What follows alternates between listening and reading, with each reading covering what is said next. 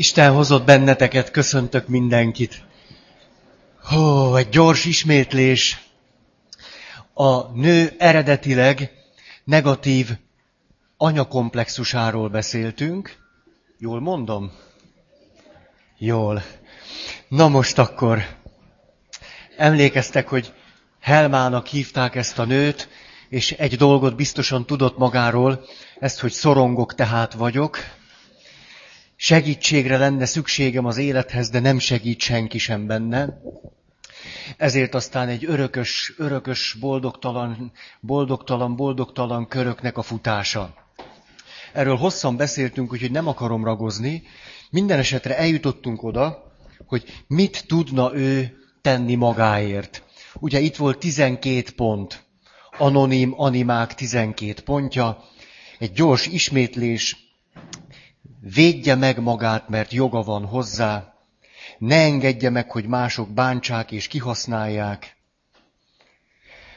Ugye, hogyha valaki valóban értékeli magát, nem bántja magát, tudja szeretni magát, akkor alig ha engedi meg, hogy ezt más vele megtegye.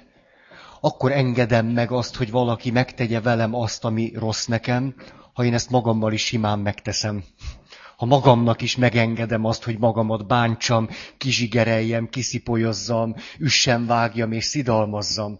Ha ez nekem önmagammal kapcsolatban ismerős, akkor neked is meg fogom engedni. Jó? Vegye észre és higgye el, hogy szerethető, és hogy vannak valóban olyanok, akik szeretik, és hogy voltak olyanok, akik szerették. Hogy ez ténykérdés. Négy, Pont olyan gyorsan mondom, hogy ne tudjátok leírni.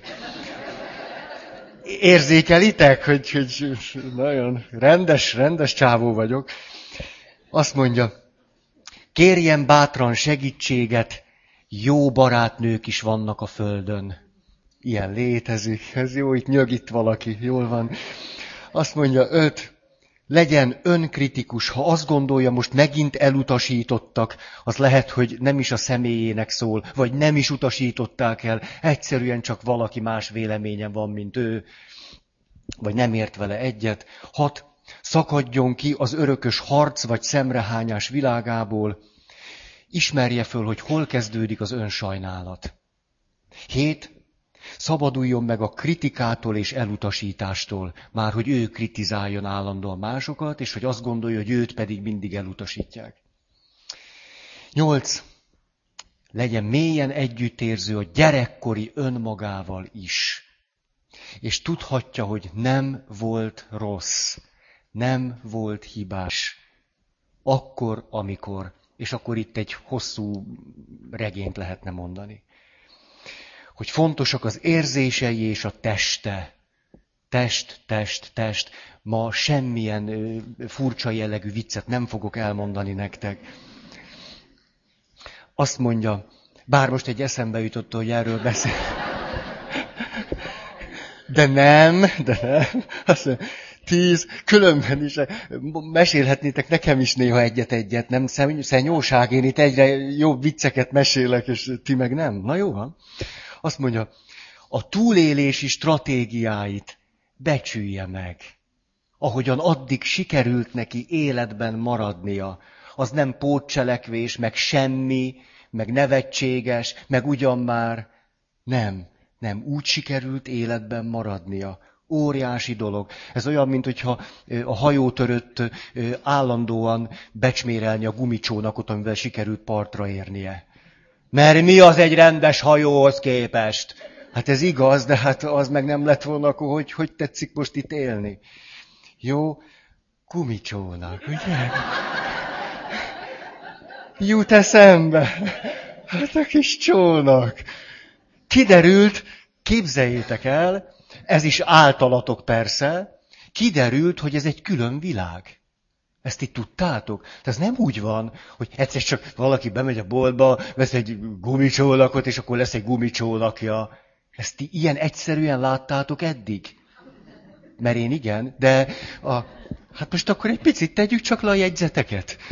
Tehát csak, hogy, hogy egy kicsit adjak nektek ebből, tehát a gumicsónakkal együtt valami sokkal nagyobb ajándékot kaptam tőletek.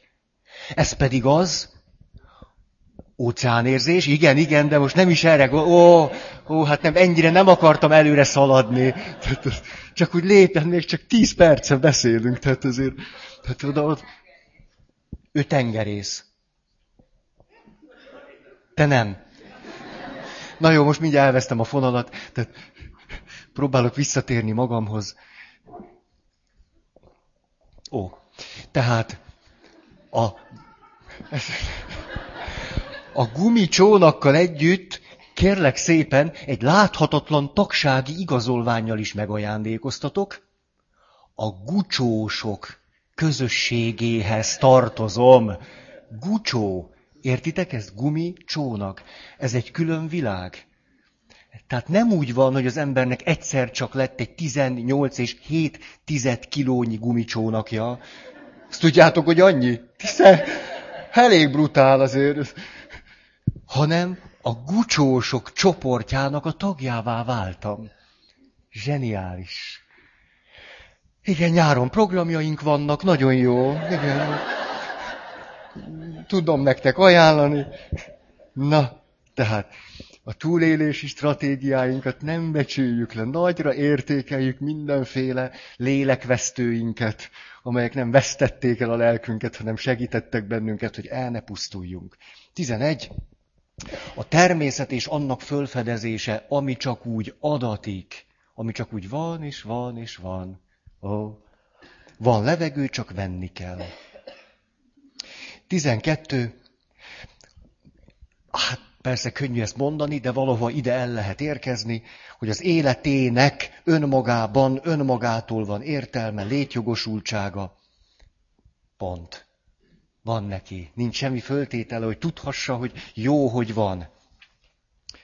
Na most, és itt akkor csatlakozunk, most már mindjárt, mindjárt jön az új anyag, ugye, hogy azt ígértem, hogy jó, most elmondtuk, hogy mit lehet tenni, de nézzük meg ezt egy tágabb összefüggésben, egy kicsit kiemelve már onnan, hogy pusztán csak egy nőnek az eredetileg negatív anyakomplexusáról beszéljünk, és az abból kivezető utakról, hogy mondjunk néhány szót még mindig Verena Kaszt nyomán a női személyiség fejlődésről. Á, de érdekes. Nekem nagyon. Szóval, az első lépés, az első lépés, hogy a nulladik lépésről beszéljünk, ez pedig az, hogy a női személyiség fejlődésnek van egy roppant fontos időszaka, a serdülőkor. Emlékeztek, a serdülőkorban beszéltünk arról, hogy a, az a kis, nem kislány, az már, az az ifjú hölgy, visszatér az anyához, el tud távolodni az anyától, mert az anya megengedi, hogy közel legyen hozzá, aztán megengedi, hogy elmenjen tőle. Megy az apához, az apa megengedi, hogy közel legyen, és az apa megengedi, hogy távol legyen. És ha be tudja járni ezt az utat, szabad neki közel lenni, elmenni, közel lenni, elmenni, hopp, egyszer csak már akkor az úton van. Még nem történt meg, csak úton van. Na most, ha személyiségfejlődés, ez a női személyiségfejlődés nem tud beindulni, akkor valójában az anyához való döntő visszalépés, és ott körbenézni, hogy milyen, mi is ez a világ, hogy is van ez itt. Ó, ez sem történik meg. Az illető persze éli az életét, 20 éves, 40 éves, 60, valójában az az egész kimarad. Az első pont tehát az, hogy visszahúzódni a kapcsolati énből az egyedi énbe. Mondjuk így a egyéni énbe. Ó, visszahúzódni, egyáltalán ráeszmélni, hogy jé, hogy vagyok. Aha.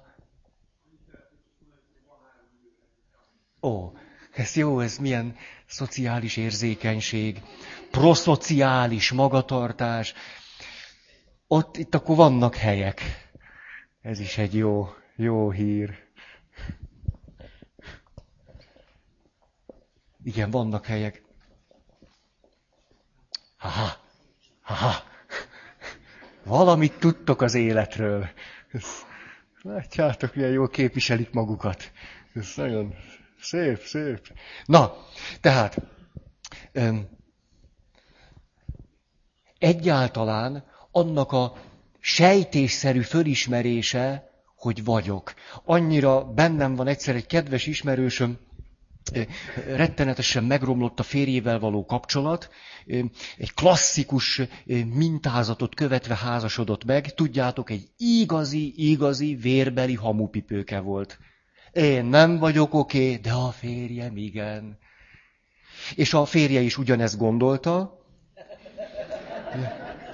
ahogy ez a hamupipőke történetekből kiszokott kerekedni, tehát, hogy a férje is azt gondolt, hogy én oké okay vagyok, de te drágám nem, de teljesen igazad van, amikor azt mondod, hogy kis hülye vagyok.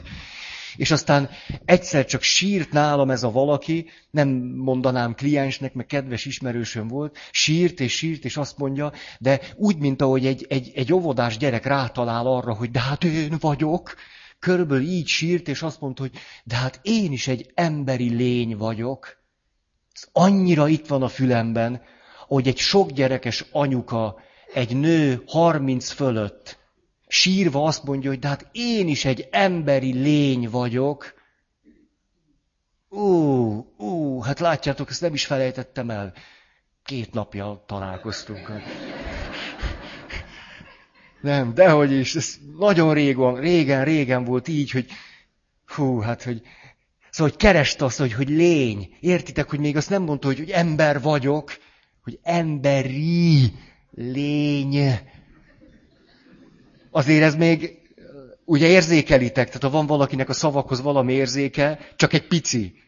Tehát nem azt mondta, hogy ember vagyok, emberi lény, humanoid.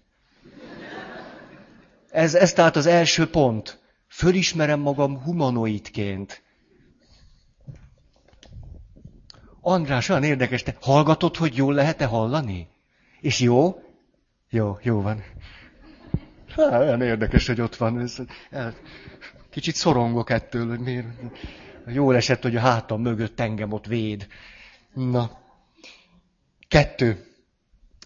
Ugye rögtön előtör a félelem, hogy de hát én csak egy kis pseudopöty vagyok, egy kis üres karika, és hogyha megpróbálnám csak egy picit megkeresni magam, egy kicsit megtalálni, hogy ki, ki is ez a humanoid, hát lehet, hogy nem találnék ott senkit. Emlékeztek ez a másik pont, egy, egy rettenetes szorongás, egy félelem, hogy te jó ég, hát lehet, hogy nincs is ott senki, vagy semmi, főleg talán lehet, hogy, hogy van, de talán teljesen értéktelen, talán egy semmi. A, megidéztem nektek egy kedves idős hölgyet, elmúlt 70 éves, képzeljétek el, 70 éves elmúlt, mikor erre ráébredt. 70 éves elmúlt. Ez nem, és abban az a gyönyörű, hogy az élete tele van értékekkel. Rengeteg sok jót tett, alva. Aludt. És most körülbelül hónapok óta sír. Ezt így, ahogy mondom. Tehát, hogy kb. két hetente jön, és mondja, hogy Feri, még mindig sírok. Föl, fölébredek éjszaka, és sírok. Hogy sírok, és ugye most annál, annál a, a furcsa, ez egy 70 éves valaki, ennél a lépésnél jár, hogy elrontottam az életem. Úgy éltem le az életemet, hogy egy senki vagyok. Persze nem az, nem az, nem az, de itt, ahogy, ahogy lépünk, lépünk, az élmény az ez. Az élmény az ez, hogy te jó ég, én senkiként éltem az életem. Ó. De hát most már fölébredt, most már, most már nincs mese. Tehát itt egy rettenet, hogy, hogy senki, senki voltam eddig, és, és itt van, ahol nagyon gyakran nők már az első lépés megtétele után visszakanyarodnak. Ugye, mert azt mondjuk, nagyon az emberi természet nagyon a túlélésre van szaporítva, hogy hát eddig legalább valahogy éltem, nem? De eddig legalább valahogy ment a szekér. Ha most ebbe belekezdek, hát hol a vé, hol a vége? Még az elejét se látom. Ne is kezdjünk bele. Most már ezt a hátralévő ötven évet valahogy, valahogy lenyomom. Ó, olyan kedvesek vagytok, mikor kérdeztek engem. Szoktatok ilyeneket kérdezni, hogy mond Feri, leszek én valaha boldog? Igen. Na, ezt tudom üzenni. Tehát... Végülis, ha szabad így mondanom, ezt a rosszat már ismeritek, nem? Jó. Tehát itt igazán megrendítő tud lenni, amikor valaki olyan krízisbe esik, hogy valóban szinte azt éli át, hogy most már semmilyen fogodzó pontja nincs, mert az Isten is beleértve nem tudja, hogy ő van-e, hogy van-e az Isten szó mögött egyáltalán valaki, de hogy nem lehet belekapaszkodni, az biztos. Három, mikor fölismerjük ezt a rettenetes valamit, hogy szeretnénk most már valakik lenni, de hát annyira az út elején vagyunk, hogy azt se tudjuk, hogy ez lehetséges-e, meg hogy van-e olyan valaki, aki lehetne valaki, akkor egyszer csak rájövünk, hogy az egész életünket milyen döbbenetes kiszolgáltatottságban, függésekben, milyen minimális szabadsággal éltük, és hogy a kapcsolataink mennyire kiszolgáltatottá tettek minket, meg a másikat, és mennyire kiszolgáltatottan voltunk kapcsolatban. Én ezt úgy szoktam írni, szinte csak valami evolúciós kényszer lökött bennünket egymáshoz. Nagyon sok evolúciós tendencia van bennünk, hála Isten, ez lökös bennünket, és akkor emiatt tudunk élni. Na, de hát, tehát, ugye, na, tudjátok, hogy most már régen-régen úgy beszélünk, hogy azt mondjuk, hogy, hogy hát az evolúciónak része az emberi kultúra. Hogy kultúra és az evolúció azok úgy egészítik ki egymást, hogy az ember olyan lény, hogy nem elég, hogyha csak a biológiai ösztönszerű szükségletei alapján éli az életét, hanem hogy közben szabadon egy kultúrát hoz létre, ami visszahat a saját biológiájára, a szó abszolút értelmében a saját biokémiájára, fiziológiájára, agyműködésére, hormonháztartására, mindenre. Ó. Tehát ezért, nem tudom, bemegyek a könyvesboltba, látok egy könyvet, élj az érzelmeid szerint. Hogy elgondolkodtam ezen a címen, éj, éj, éljek az érzelmeim szerint, hogy átgondoltam, hogy milyen érzelmeim voltak máma, Érdekes lesz, tehát, hogy mondjam, nem sokára jön a rendőrautó értem. Ha én az érzelmeim alapján élnék, hát többet lennék a kaptárban, mint kin. Ugye ez az alcímhez le, lehet, élj az érzelmeid szerint, ugye trikó fölirat itt. Hátul, mász vissza a fára. Hát ez körülbelül ez, tehát na, na, Azért merem ezt nektek így mondani, mert tudjátok, hogy milyen nagyra értékelem az érzéseket, az érzelmeket, hogy ezeket milyen-milyen sokszor mondjuk, hogy de fontos a test, meg minden. De hát ha ez így, hát nem még a villany. Kapcsoljátok föl, kérlek, ha ez lehetséges volna. Merlicht. Ott.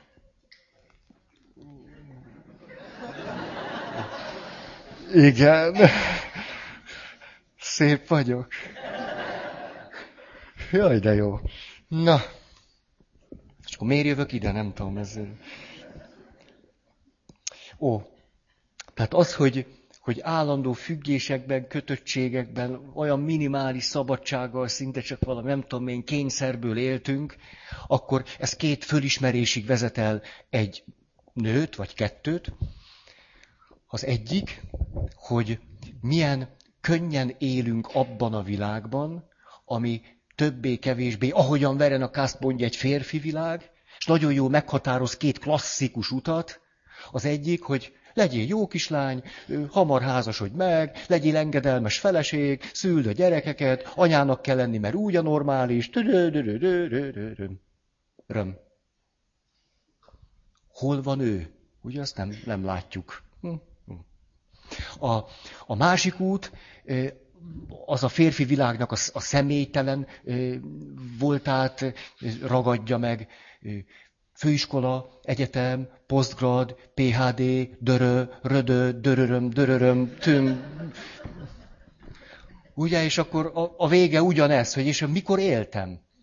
Vagy hogy, hogy, hogy, ugye ugyanez, ugyanez. Tehát akár melyik irányt veszi egy nő, de attól abban a két irányban még rengeteg érték van, ugye ez, ez oké. Okay. Én ezt nem becsmérlem, De ez nagyszerű. Valaki, ha nem ébred föl, és így végél egy életet, óriási dolgokat tett hozzá a közösséghez. Meg más emberek élet. Nagyszerű. A nehézség ott van, ha már nem, nem tudsz így lenni. Hogyha jönnek a kérdések, fölébredsz éjszaka, ugye én nektek beszélek, akik nem tudtok aludni. Vagy ez én vagyok? Vagy nem tudom. Én tudok, ez az egy, amit tudok. Tehát ez, ez annyira megy nekem. Tehát, na, ilyen bajom még nem volt. Jaj, de jó is. Hát még most is iszom a kólát, ez úgy, úgy elalszom, mint a pincs. Jó, képzeljétek, nem mentem el egy rorátemisére.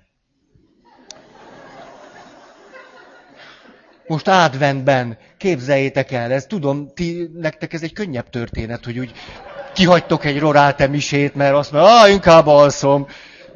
Na de értitek, tehát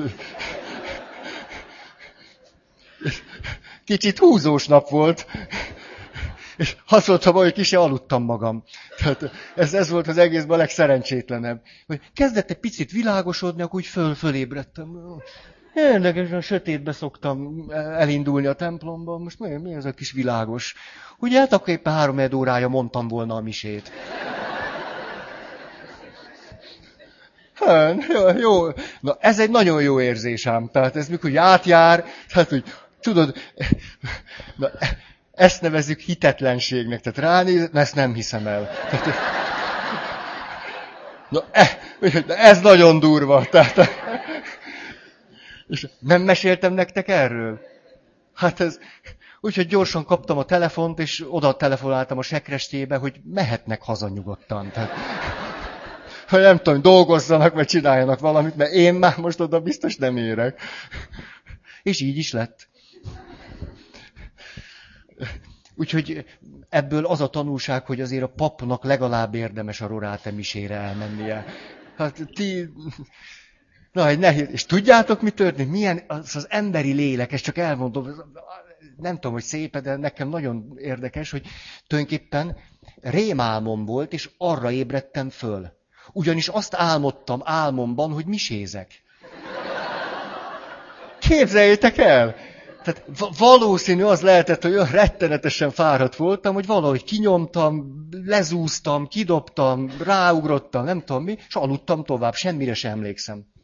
És a, de arra emlékszem, hogy azt álmodtam, hogy misézek, és akkor jöttem le a sekrestébe, és ilyen meglepő módon ott volt egy szemináriumi előjáró, aki most előjáró egyébként, tehát nem, nincsen vele kapcsolatom, és én nagyon hitetlenkedett a sekrestébe, hogy vettük le a papi cuccot, kérdezem tőle álmomban, hogy te hogy, hogy te itt vagy? És akkor azt mondja, hogy tudod, jöttem ellenőrizni téged. És hogy ez az előjáró jött engem ellenőrizni, ez, ez ugye egy így fölébredtem, nézem, kicsit világosan, ú, de hülyeséget álmodtam. Akkor azt mondta, hogy bár csak így lett volna. Ez milyen, milyen szimbolikus ugye az álom nyelve. Ugye a felettesén még itt is működik. Ugye zargatta az ösztönént. Vagy mi? Na jó. Jó, megyünk tovább. A, igen, tehát ö, ö, ráébredünk akkor erre a két, két valamire, fölébredünk, és akkor jön az ötös pont, akkor rájövünk arra, hogy tulajdonképpen a teljességgel földolgozatlan apa történetünket, komplexusunkat, mindent egyszerűen rátettük a pasira. Úgy rá, rányomtuk az egészet, és akkor az alapján teljességgel tudattalanul választottunk valakit, akivel fölébredés nélkül lehet tovább élni az életet. Ez, ez az alapmozgató rugó. Találni olyan valakit, akivel szinte zöggenőmentesen lehet folytatni azt, ahogyan én megszoktam, ahogyan az élet van. De ez általában egy komplexusos látásmód, ahogyan szerintem az élet van, nem a valóság. Ezért tehát a komplexusomhoz választok pasit, akivel fölébredés nélkül lehet tovább csinálni mindent. Ez tehát azt jelenti, hogy látjátok, nincs visszatérés még az anyához vissza, a férfihez vissza, az egész még egy komplexuson belüli valami. Mikor erre, erre rá ébred valaki, akkor azt látja, hogy te jó ég, Hát itt éltem, éltem ezzel a férfivel, de hát tulajdonképpen, hát tulajdonképpen az apa történetemet csinálom vele tovább. Persze megpróbálom kiegészíteni, hogy azért legyen pasi is, meg minden. Hol jönnek a nehézségek? Mondok egy ilyen klasszikus férfinő történetet, hogy természetesen ezt az, az egész tudattalan apakomplexus vezérelt életutat viszi az illető, viszi, viszi, viszi. Mi következik ebből? Hogy a felszín alatt ő még mindig az a kislány, aki még sosem nőtt föl. Nem nőtt még föl, még az a kislány. Választ hozzá egy pasit, aki pedig inkább apa. Ő adott esetben persze tud anya is lenni, de ez, ez ebből a szempontból teljesen mindegy. A személyiségfejlődés szempontjából kislány. Kislány, kislány, kislány, önreflexió még nincsen. Kislány, kislány, kislány. Apa, apa, apa. Ugye, és akkor ez a dinamika megy. E, e, dühös vagyok, mert nem olyan gondoskodó, nem olyan jó, nincs eleget itthon, tődödödö. valójában nem férfinő történet van, hanem az a régi, régi apa történet megy, csak egy másik emberrel csinálom, élem tovább. Mi, mi szokta a, a pánikszerű fölébredést hozni? Az, hogy a nő közben, úgy, mint minden gyereknek az izomzata, magától is növekszik. Ó, igen. Ezt onnan tudom, hogy egyszer kérdeztem az edzőmet, ugye évről évre vezettünk ilyen grafikont, hogy hogyan fejlődök. Edzés naplót kellett vezetni tíz évesen. Hát ezt az abszurdumot sose bírtam megtenni, és mindig ilyen firkáltam, meg szörnyű volt, nem képtelen vagyok írni. Na mindegy. És akkor kérdeztem az edzőmet kihúzva, mert nem tudom, én fejlődtem valamennyit, hát minden évben mégiscsak. És akkor mondom neki, hogy mit szólsz, ez, ez egy jó fejlődés? Nyolc centivel ugrok nagyobbat, mint tavaly. És azt mondta, hogy hát tudod, ez edzés nélkül is körülbelül ennyi lenne.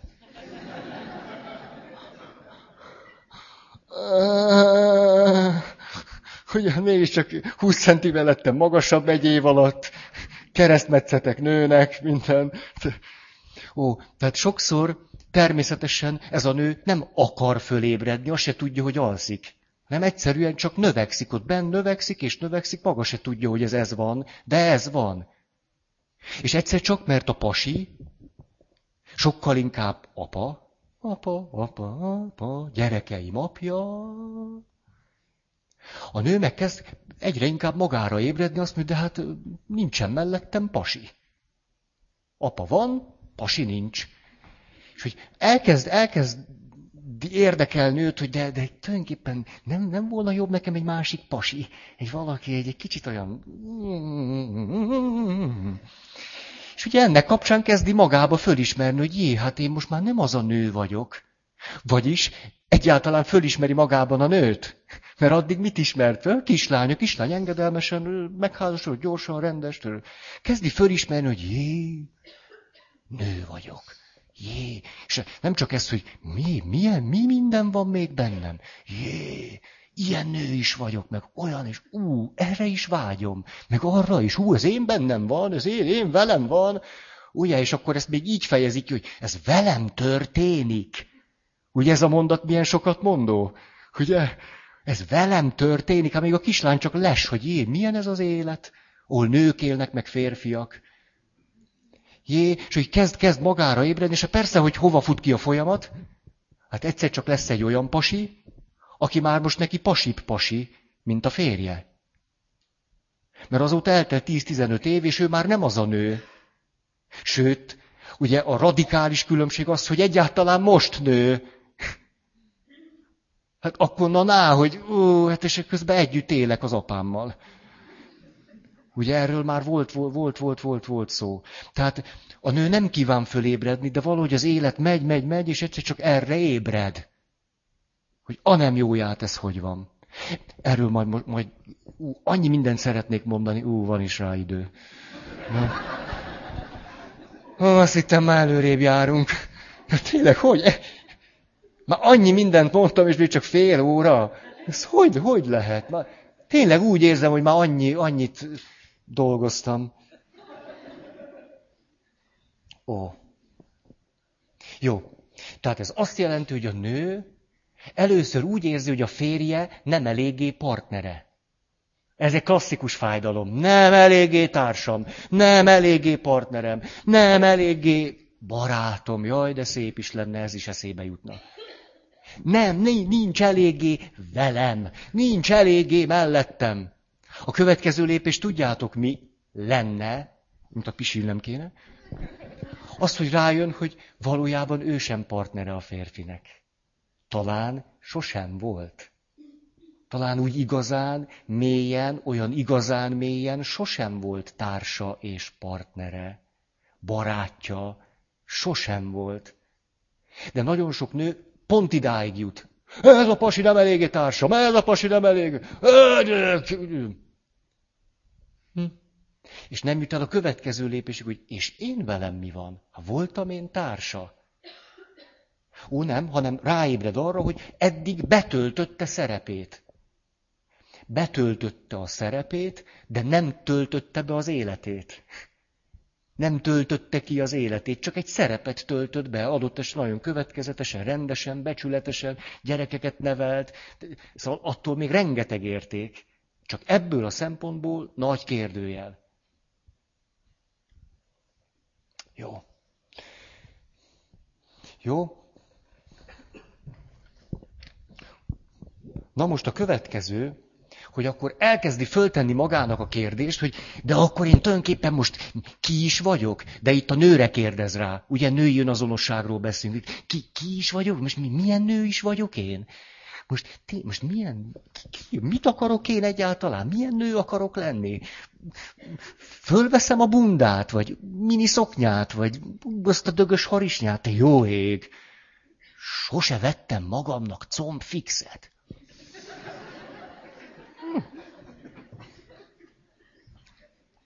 Van egy kedves ismerősöm. Ja, de...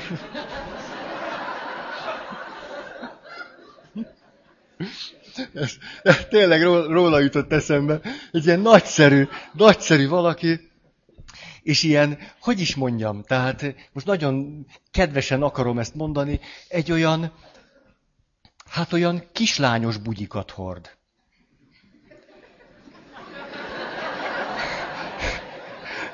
De, hát, hát látom, de most...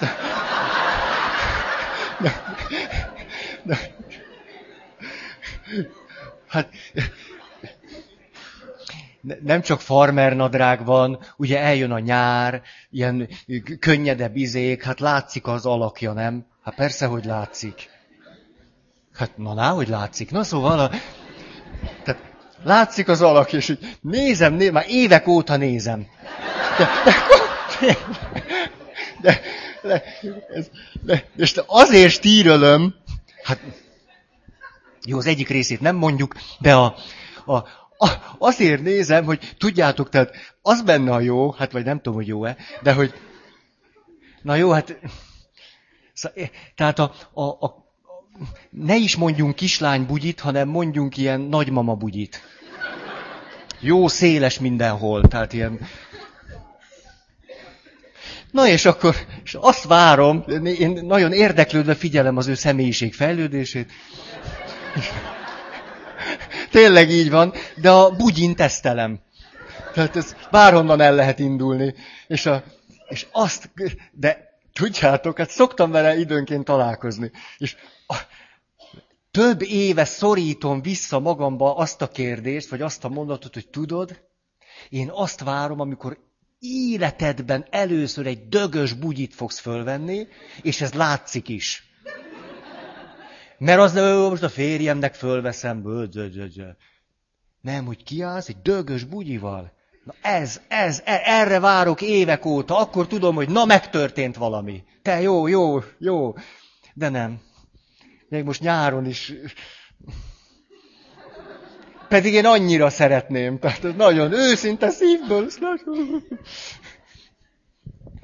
Na, tehát látj, igen, tehát,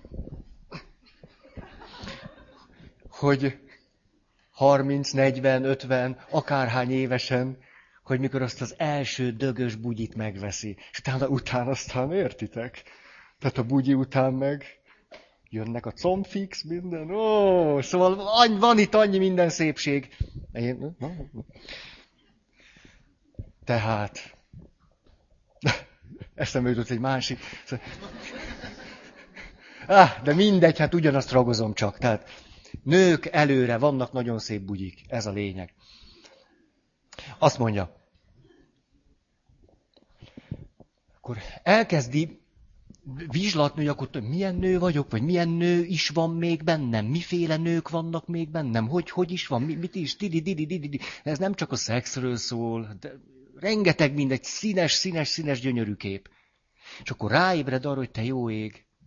Hogy végül is azok a nő képek, amelyekkel ő eddig úgy valamennyire azonosult, hát ezek férfiaknak a nőképei.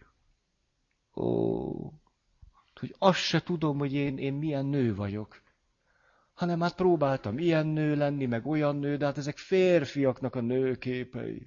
Óha! Hát azt se tudom, hogy én milyen nő vagyok, vagy hogy milyen szeretnék lenni. Rettenetes csalódás. Ha kreatív, rohan a fodrászhoz. Az mindig a nőknek ez annyira jó. Tehát, tehát ezzel én mit csináljak? Tehát, de, tehát, én rájövök valamire, akkor értitek, hát legfeljebb kopaszra vágathatom. Egy nő, ilyen haj, olyan haj, fantasztikus. Tehát ott is le lehet azért követni a személyiségfejlődést. Szóval rájön, hogy hát ezek a nőképek, amikről azt gondolt, hogy ezek az ő önmagáról alkotott nőképei, de hogy a saját képei, férfiaknak a képei. Serdülő lányokat szoktunk látni, ti, hát én, én igen, Ugye, és akkor úgy öltözködnek, mint mindenféle ilyen hülye magazinokban, meg nem tudom mi, annyira édesek tudnak lenni, tehát látszik, hogy gőze sincs, hogy ki. Ugye ilyen 16 évesen, múltkor láttam egy ilyen lányt, hát úgy nézett ki, mint egy ilyen amerikai hülye filmben, ilyen, ilyen kockás valamilyen miniszoknyája volt, valami harisnya, meg ismeritek ezt a dizájnt, ugye? Egy ilyen, ilyen, ilyen szende, szűzkurva, de mindez 16 évesben. És az egész, tehát az egész olyan volt, hogy ki van a ruhában? Tehát ott, ott csak a ruha jött, ment. És ugye, na most, hát így is mondhatjuk tehát, hogy úgy 40-50 évesen elkezdjük ezt, ezt, hogy de ki van a ruhában? És akkor milyen, milyen ruhát is vennék én? Az is az hogy? És tíri. Na. Itt aztán egy újabb csalódás ér. Ez egy olyan jó alkalom, ugye? Tehát aztán most mondom szépen, hogy, hogy aztán rájövök, hogy milyen képek élnek még bennem, és aztán arra is rájövök, hogy sosem tudok teljesen független lenni a pasiknak a nőképeitől. Sosem tudok. De hogy talán nem is kell. Hogy talán rátalálok a saját képeimre, de ha szeretek egy férfit, akkor szerethetem azt a képet, ami ő benne él, vagy mit tudom én, hogy ezeket a képeket lehet szépen ötvözni. Ugye az is egy, egy zsákutca, hogy akkor ő most én ilyen nő vagyok, és minden pasi dögöljön meg. Hát nem tudom, hogy akkor ez boldog lesz-e ő. Tehát tud kompromisszumot kötni a belső képek, külső képek, tud. Ah. Következő, hogy kubista módon, azt nem tudom. A, em, tehát ez az a pont, ahol végre elérkezik az anyához. Ez elvileg 15-16 évesen történhetne meg, ha az előtte lévő dolgok jól működtek. De itt 40 évesen történik, vagy 60, vagy a kedves ismerősömnél 70 fölött. Hogy úgy egyáltalán oda megy, hogy is vagyok én az anyámmal? Ú, hogy is vagyok én vele? Önismereti csoportokban tud egészen megdöbbentő lenni, hogy a nők állandóan férfi témákat hoznak. Férfi téma, apa téma. Ó, mikor egy nő először előveszi az anya témáját. Ha, nagy lépés. Vagy amikor egy férfi előveszi az apa témáját, az is nagy lépés.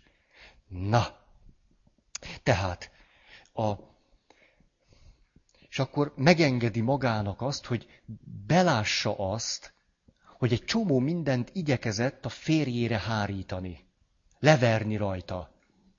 Tehát mondjuk bizonytalan volt ebben az átvett szerepben, amit igyekezett betölteni, anélkül, hogy tudta volna, hogy ki, és ezt a bizonytalanságot úgy kommunikálta a férje felé, nem segítesz nekem eleget, nem vagy otthon eleget, magamra hagytál teljesen, nem is szeretsz engem igazán. A gyerekek felé úgy mondja, hogy azért, mert annyira rosszak vagytok, veletek nem lehet bírni, tönkre teszitek az anyátokat, ugye? Ebben egyetlen, egyetlen fölismerés sincs arról, hogy és én ki vagyok, vagy mi vagyok, vagy miért, miért, miért fáradtam most bele. Ó. És akkor lépések. Ha egy serdülő korban történik, a serdülő könnyen meg tudja azt tenni, hogy azt mondja, na mindent akkor úgy csinálok, ahogy az anyám nem. Az anyám eltolta az életét, anyám béna, tű, jelzők jöhetnek, na én akkor nem. Ha, ha. Ez lélektani szempontból tudjátok, sokszor nem más, mint hogy azonosul az anyukájának az árnyékával. Azzal, amit az anyukája nem élt meg soha. Szó sincs valami óriási, eredeti fejlődésre való lépésről. Az, ó, az anyám mindig óvott attól, hogy na akkor majd én megcsinálom. Az anyám szerint azok a nők mind ilyenek, akkor majd én olyan leszek. Anyám semmibe vette azt, ha no, majd én megmutatom neki. Ó, tehát azonosul az anyukájának az árnyékával. Hát még akkor mindig ott, ott, ott köröz az anyukája körül. Mindent másképpen akar csinálni. Ugye ez a serdülő, ugye hihetetlen, persze hát szegény szenved nagyon, mert serdülőnek nem könnyű lenni. Tudjuk saját tapasztalatból. És akkor azt mondja, hogy az biztos, hogy anya, neked nincs igazad. Azt tuti. Ez mekkora marhaság. És egy iszonyat kritikával, az, az anyám, az ügy, az ügy. És mit gondol magáról? Azt, hogy van saját véleménye. Valójában nincs saját véleménye, csak azt tudja mondani, hogy amit az anyja csinál, az rossz. És erről azt gondolja, hogy ez saját vélemény. Ha igazán megkérdeznénk, hogy mond csak, hihetetlen biztonságérzettel mondod, hogy az anyád marhaságot mond, hülyeségeket csinál, elrontotta az életét, meg az enyémet. Már az ővét, tehát értitek. A... Akkor elmondanád, hogy, hogy mi a te árszpoétikád? Úgy röviden, tömören. Mim? Tehát ez körülbelül akkor ennyi vagy, akkor olyan közhelyek jönnek, hogy az, hát az valami fergeteg.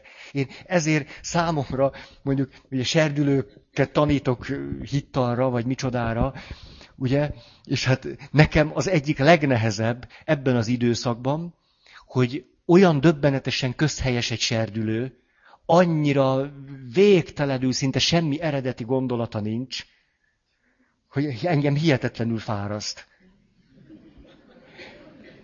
de nagyon tud vele azonosulni. Tehát ugye ettől meg aztán már át se lehet törni őt. Tehát ugye iszonyat fellengzősen tud mondani egy olyan banáris közhelyet, ami éppen igaz is lehet, de hogy szóval ő még nincs mögötte.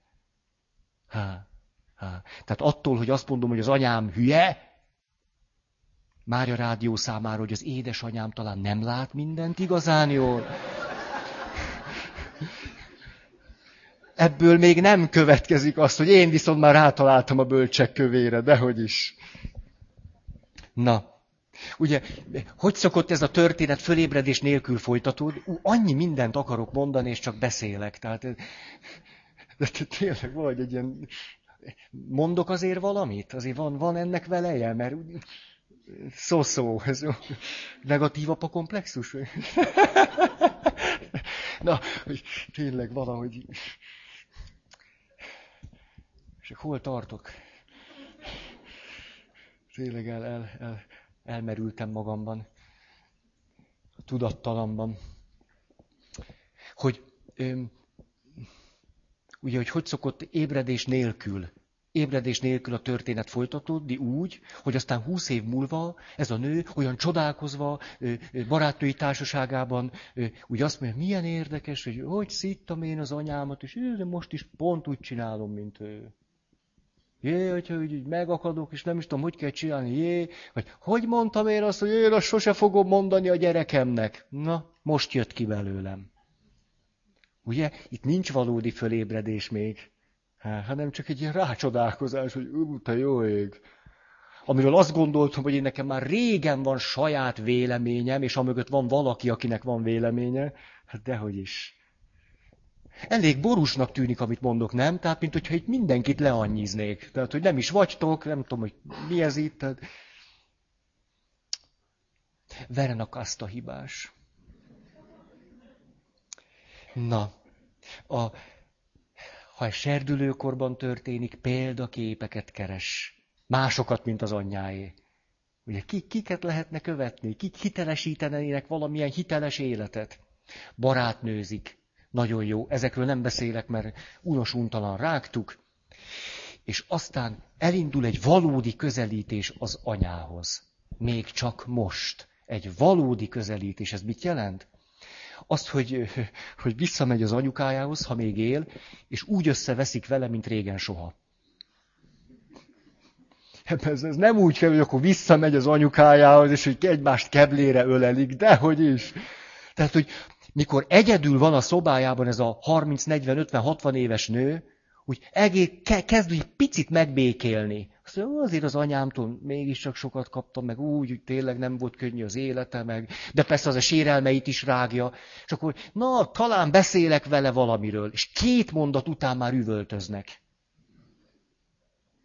Ó, akkor itt egy valódi kapcsolat bontakozik ki. Tényleg a legkomolyabb, ez fontos lépés. Tehát úgy tud még most közelíteni, hogy valójában még nem talált magára, ilyen rettenetes jönnek az indulatok, olyasmit is megenged magának, amit még gyerekként, meg adott esetben serdülőként soha, és akkor itt is vissza lehet fordulni. Te jó, hogy most rosszabb ember lettem. Hát ez volna a személyiségfejlődés. Hát eddig legalább valami tisztelet volt bennem az anyám iránt, hát most meg újat csapdosok a fejéhez, hogy Na.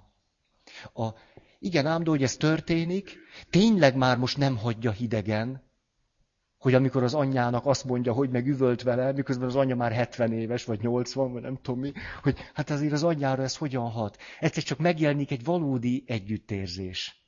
Valódi. De úgy, hogy már van azért, kezd már ő is lenni, és ez a, ez a kezd valaki lenni, ez kezd együtt érezni azzal a másikkal. Aha, rengeteg ambivalens érzés jelenik meg, és akkor egyszer csak kezdi észrevenni azt, hogy az anyukájának az élete hogyan van ő benne. Hogy hogyan, hogyan, hogyan folytat ő sok minden, de most már nem ezzel a, ezzel a keserű csalódott valami, azt gondoltam, én sose teszem meg a gyerekemmel, aztán most tessék, hanem itt most valami pozitív tartalom jön elő, hogy ó, én valami, valami örökséget, valami szépet viszek tovább, és valahogy ez bennem tovább él, és ó, itt, itt kezd valami valódi kialakulni, ugye? Nem csak a személyiség alakul ki, hanem egy valódi kapcsolat is kezd kialakulni. Aha. És itt jön talán a legnehezebb lépés, hogy fölismeri azt, hogy mi az, amiben sosem lesz olyan az anyukája, pedig talán szeretett volna, mi az, amiben gyöngébb lesz egész életében? Aztán fölismeri azt is, hogy mi az, amiben más lesz, mint az anyukája. A legfájdalmasabb pedig talán az, akkor azt ismeri föl, hogy bizonyos dolgokra, ami pedig ő, az anyja sosem fog áldást adni. Ez nagyon fájdalmas. Hogy az anyja azt az életutat, azt a döntését, azt a kapcsolatát, azt, azt sosem fogja igenelni. Talán úgy hal meg majd az anyám, hogy az áldását, az anyai áldását sosem kapom meg. Ez, ez nagyon fájdalmas lehet ezzel szembenézni. És mikor ez a nő azt tudja mondani, hogy tudom már most elfogadni az anyukámat, tudom őt szeretni, de közben ez már nem, nem azt jelenti, hogy elárulom magam, hogy visszamegyek a kutyaolba pincsi kutyaként, magamat is tudom értékelni, realitásban vagyok, látom az összefüggéseket, a folyamatot, és tudok élni anyai áldás nélkül. Amikor egy nő megtanul részlegesen vagy teljeslegesen anyai áldás nélkül áldott életet élni. Na, ott valaki megszületett. Ott van egy valaki már. Mert az élet néha nem adja ezt meg. Ezt nem tudom, hogy mondani nektek. Vannak olyan anyák, akik nem adják az áldásukat. Valamilyen oknál fogva. Hű. Hát Woody Allenről szeretnék beszélni. Ez talán egy kicsit könnyít a sorsunkon. Most milyen díjakat osztottak ki? Golden Globe. Ezt mondjátok. Hát biztos igazatok van. Kiosztották, és úgy hallom, hogy, hogy Woody Allen megint nyert. A Vicky Cristina Barcelona című filmér. Csak úgy mondom nektek, ha nem hallgattátok volna. Erről a filmről szeretnék egy picit beszélni. Két nőnek a története. Nézzétek meg. Adják még. Mozi, jó? Láttátok? Jó. A két nő két klasszikus állomását mutatja meg. Elnézést, hogy most tönkreteszek egy filmet, ti most ne akarjátok nézni, hogy milyen szép, meg milyen most meg analizálom. Ez brutál. Tessék, három nő. Ja, ja, hát így van. Oh, érdekes. Na szóval, én csak a fiatalokat néztem, bocs. A, hát én csak a Vikiig, meg a Krisztináig jutottam, de igazad van, van ott más nő is. Öm, akkor négy. Ugye, akkor négy. Jó van. Na, most értettem meg, hogy kinálod a harmadik. Ugye jól el vagyunk. Na, szóval, tehát Viki Krisztina Barcelona. Az egyik nő, ugye Woody Allen, hát szóval jó. Na, szóval, ilyen kezdő jelenet, szállnak le a, a repülővel, és mennek ott a repülőtéren, két nő egymás mellett, Viki és Krisztina, és akkor Vikiről azt mondja a narrátor, hát Viki az a nő, aki, aki pontosan tudja, hogy mi az, amit nem akar, de gőze sincs arról, hogy mit akar. Ugye? Pont erről beszéltünk. Megvan? Pont ugyanerről beszéltünk. Az anyámnak biztos, hogy nincs igaza, de hogy tulajdonképpen hogy akarok élni, fogalmam sincs. Ki vagyok, nem tudom. A másik nő, Krisztina, ő azt mondja, ó, eljövök ide, itt is dolgozok a, a diplomamunkámon, a katalán művészet, a témám, szépen megírom, és utána pedig hát az Egyesült Államokban vár az én férjem, aki egy nagyszerű valaki, aki jó sok pénzt keres, egy nagyszerű előrejutás, lesznek gyerekeink, már megnéztük a házat. Erről is volt szó totál fölébredés nélkül, a kívülről hitelesített, vezérelt életút.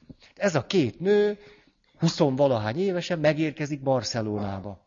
Most el nem mondom a filmet, csak akarom nektek mondani, hogy milyen zseniálisan mutatja meg a rendező azt, hogy ez a, ez a, ez a két fázisban lévő nő jellemfejlődés nincs. Ezt már most elárulom, nincs ugye a filmeknél szok jellemfejlődés, tehát a szereplők jellemfejlődéséről nem sok pozitívat mondhatunk, olyan Woody ellenesen, tudjátok, úgy beáll a gyomorba. Mi felőlünk nézve személyiségfejlődés nincs. Az a nő, aki úgy jött, hogy, hogy hát azt tudni, hogy tudom, hogy hogy nem akarok élni, egy ilyen teljes kétségbeesésben van, mikor úgy rájön, hogy na így se, ahogy most Barcelonában éltem eddig, de hogy hogy azt még mindig fogalmam sincs, hogy hogy.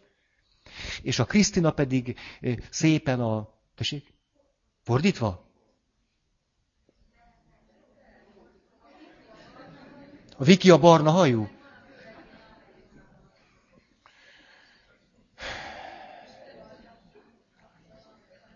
Így van.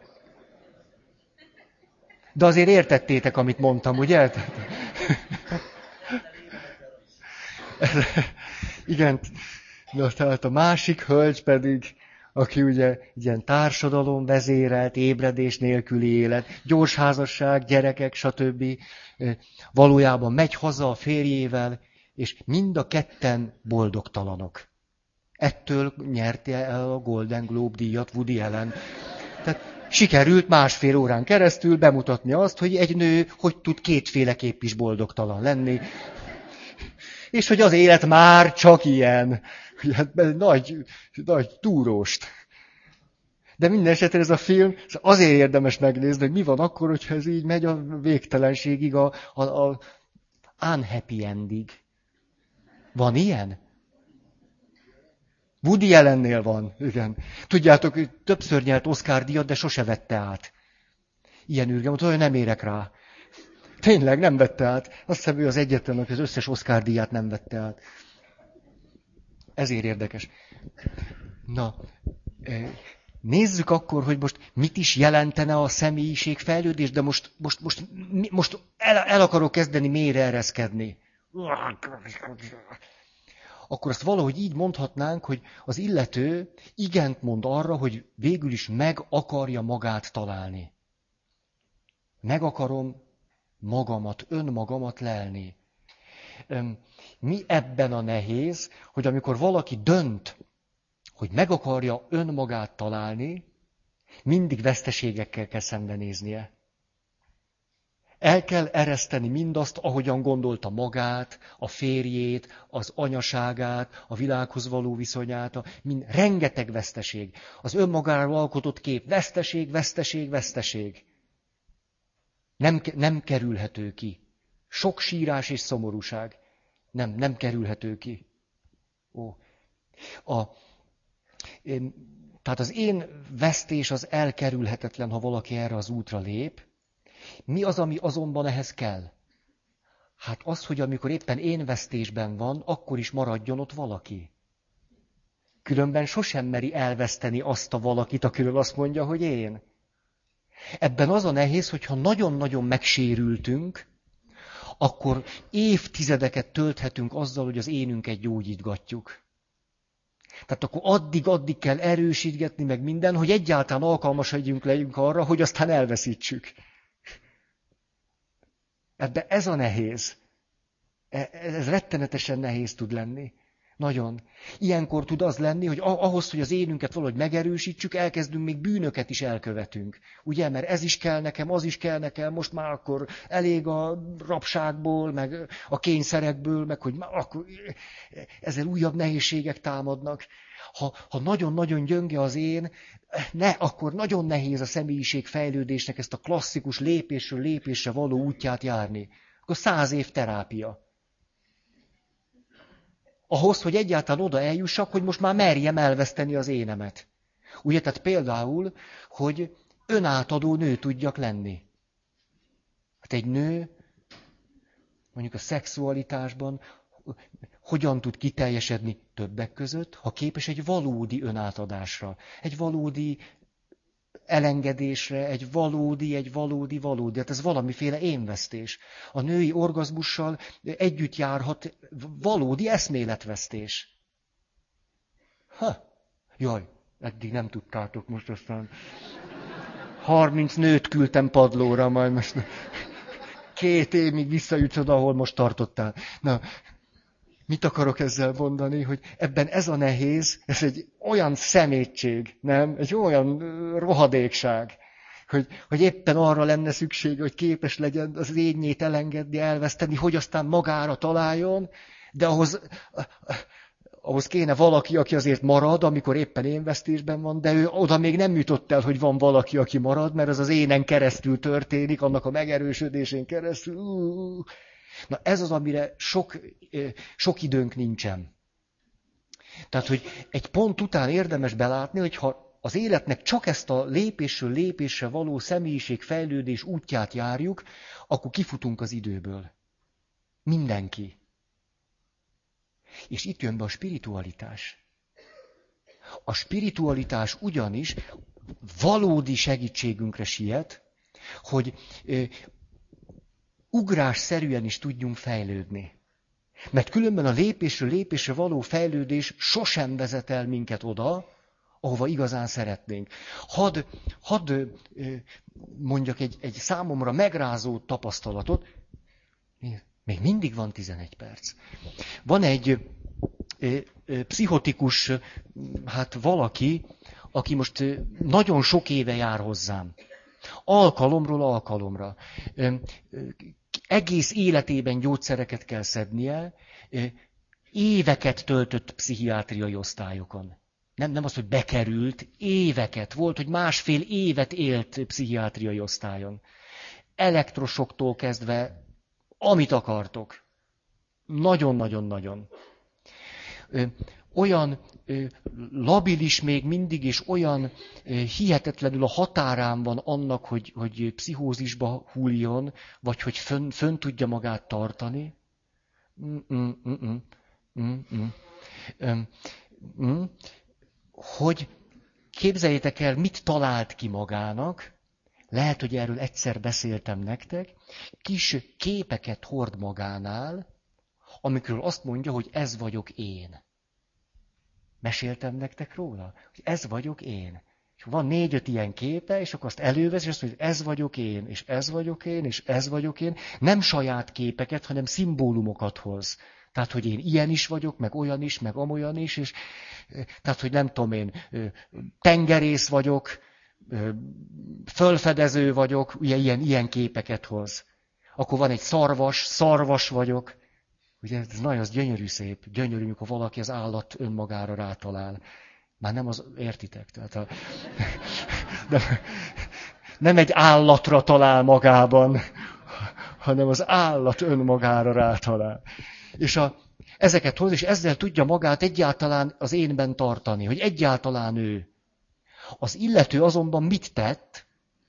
Volt egy idő, minden nap eljött a misére. Lehet, hogy akkor ezt már végig mondtam, de muszáj, mert nem mondtam végig. Minden nap eljött a misére, de körülbelül másfél éven keresztül. És utána hetente kért tőlem időt, és az összes beszédemet leírta. Az összeset persze a maga szűrőjén át, átitatva, és mindig átadta nekem, hogy olvassam el, hogy így van-e. És akkor én mindig mondom, hogy igen, ez így van, vagy ez nem, ez, ez ment másfél éven keresztül. Egyszer csak elkezdett nem jönni a misére. Hát persze izgultam, két hét múlva egyszer megjelent, oda se jött hozzám, megint elment. Tik-tik-tik. Aztán egyszer jön, hogy kérek egy időpontot. És leültünk, és a következőt mondja, tudod, Feri, tudod, hogy én másfél éven keresztül jöttem, de egy nagyon kritikus ponthoz értem el. Ez pedig az, hogy már kezdtem magamat teljesen elveszteni. Mert annyira rád hangolódtam. Te nagyon segítettél nekem, hogy én életbe maradjak, de az a picike kis én is már kezdett teljesen sehol se lenni. Ezért rájöttem, hogy nem szabad többet hozzád jönnöm. Ezért van az, hogy hetek, hónapok óta nem jöttem csak egy-egy misére, és befejeztem a beszédeidnek a leírását. Nem engedhetem ezt meg magamnak. És azt mondja, rájöttem, hogy most már másfél év nekem elég volt ahhoz, hogy Isten itt is van. Nekem már nem kell eljönnöm a templomba. Nekem már nem kell a te beszédedet hallgatni. Én már most megállok a saját lábamon.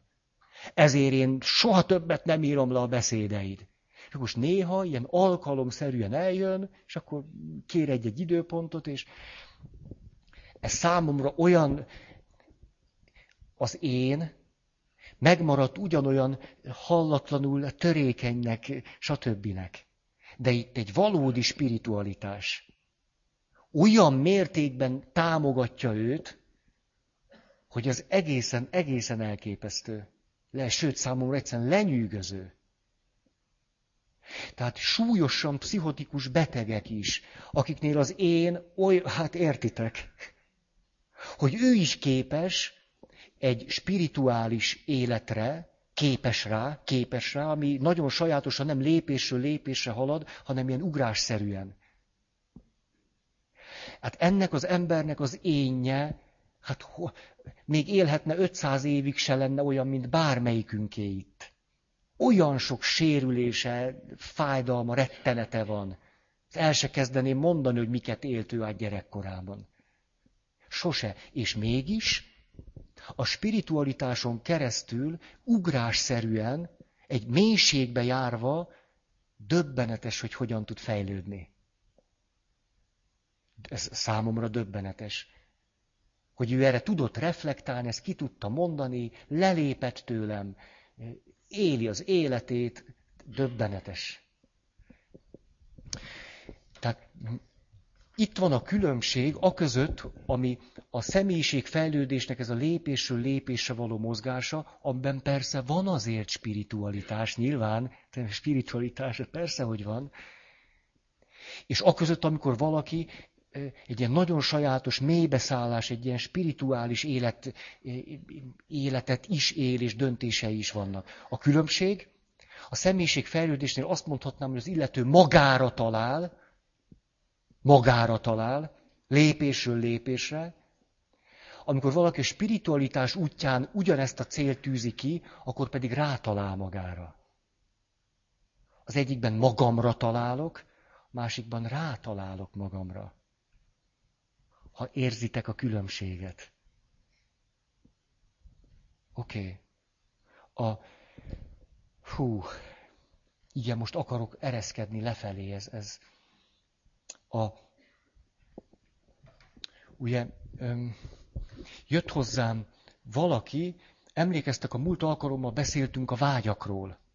Na ezt, ezt még elmondom. Beszéltünk a vágyakról, és mondtam, hogy vannak felszínes vágyak. A felszínes vágyakat nem pejoratív értelemben mondtam, csak azt mondom, hogy azok a felszínen vannak. Mint mondjuk a személyiségben a szerepek. Azok is a felszínen vannak, nem, nem pejoratív az, hogy a felszínen vannak, de attól még ott vannak. És vannak mély vágyak. És valaki a következőt mondta nekem, hogy szörnyű volt ezt hallani, mert én gyereket akarok. De közben az, hogy én gyereket akarok, minden olyan jellemzővel bír, amit te a felszínes vágyról mondtál, hogy sóvárgóvá tesz, hogy, hogy üressé tesz, és ezért vágyakozóvá tesz, epekedővé tesz, és, és emiatt ilyen rossz értelemben kiüresedetté válok tőle, szomorúvá, csalódottá, kisemvizetté, hogy ezt, ezeket mondtad a felszínes vágyakról, hogy, hogy ez, ez, ezt, a, ezt a tartósítja.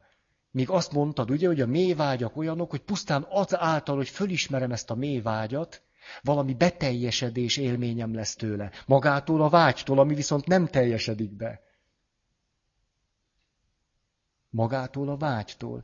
És akkor azt mondja, de hát ez hogy lehet? Hát ha egy, a gyerek utáni vágy, ha az egy felszínes vágy, hát akkor mik a mély vágyak? Hát ez, ez, ez rettenetes. De hol, van a, hol vannak akkor egyáltalán a mély vágyak? Ugye itt valami, valaminek a megértése nem történt meg. De azért mondom, hát ha van itt egy-két valaki, akinél ez szintén nem történt meg. A mélyvágy nem attól mélyvágy, hogy a tárgya olyan hihetetlen, hanem hogy honnan fakad. Hogy mi az eredete, hogy honnan forrásozik. Ezért tehát egy gyerek utáni vágy lehet felszínes, attól még teljesen emberi és egy életet végigkísérő, és lehet nagyon mély, spirituális, spirituális vágy, spirituális mély tartalommal. Hadd mondjam a, a különbséget, ha én azt mondom, de hát én gyereket akarok, akkor a nő, aki ezt kimondja, hogy én gyereket akarok, mit hall? Mit gondol, hogy ő mit mond? Azt, hogy gyereket. Valójában azt mondja, hogy én ebben a mondatban a súlypont 25-szörösen alá van húzva, hogy én. De ő nem így érzékeli magát, ő azt mondja, hogy én gyereket akarok. Ha egy valódi, mély spirituális vágy van, ott is ugyanez a mondat hangozhat el. Én gyereket akarok. De a súlypont ott van, hogy gyerek. Amikor a súlypont ott van, hogy én, ez ezért fölszínes, mert az én nem a személyiségnek a mélye, ezért nem tud másmilyen lenni, mint ilyen értelemben felszínes, és az én prüszköl, hogyha nem kapja meg a kaját. Éhes és toporzékol, és elege van, és kis... Amikor ez valakiben egy, egy igazi mély vágy, Ez a mély vágy ott van, erre rátalálunk. Ezért mondtam, hogy magára talál. Ez a mély vágy ott van. Bennem papban ott van egy mély vágy a gyerek után. Ha én bennem papként a felszínes vágy volna olyan hihetetlenül erős, hogy én gyereket akarok, és idealizálhatnám magam, hogy gyereket akarok. Valójában én, én, én és én. Hát akkor olyan boldogtalan lennék, majd bele pusztulnék. Ugye, ez szokott a ti kritikátok lenni. Hölgyem már a pap, hát... De hogyha ott van egy valódi spiritualitás, akkor ott, ott ar, az szól, hogy gyerek.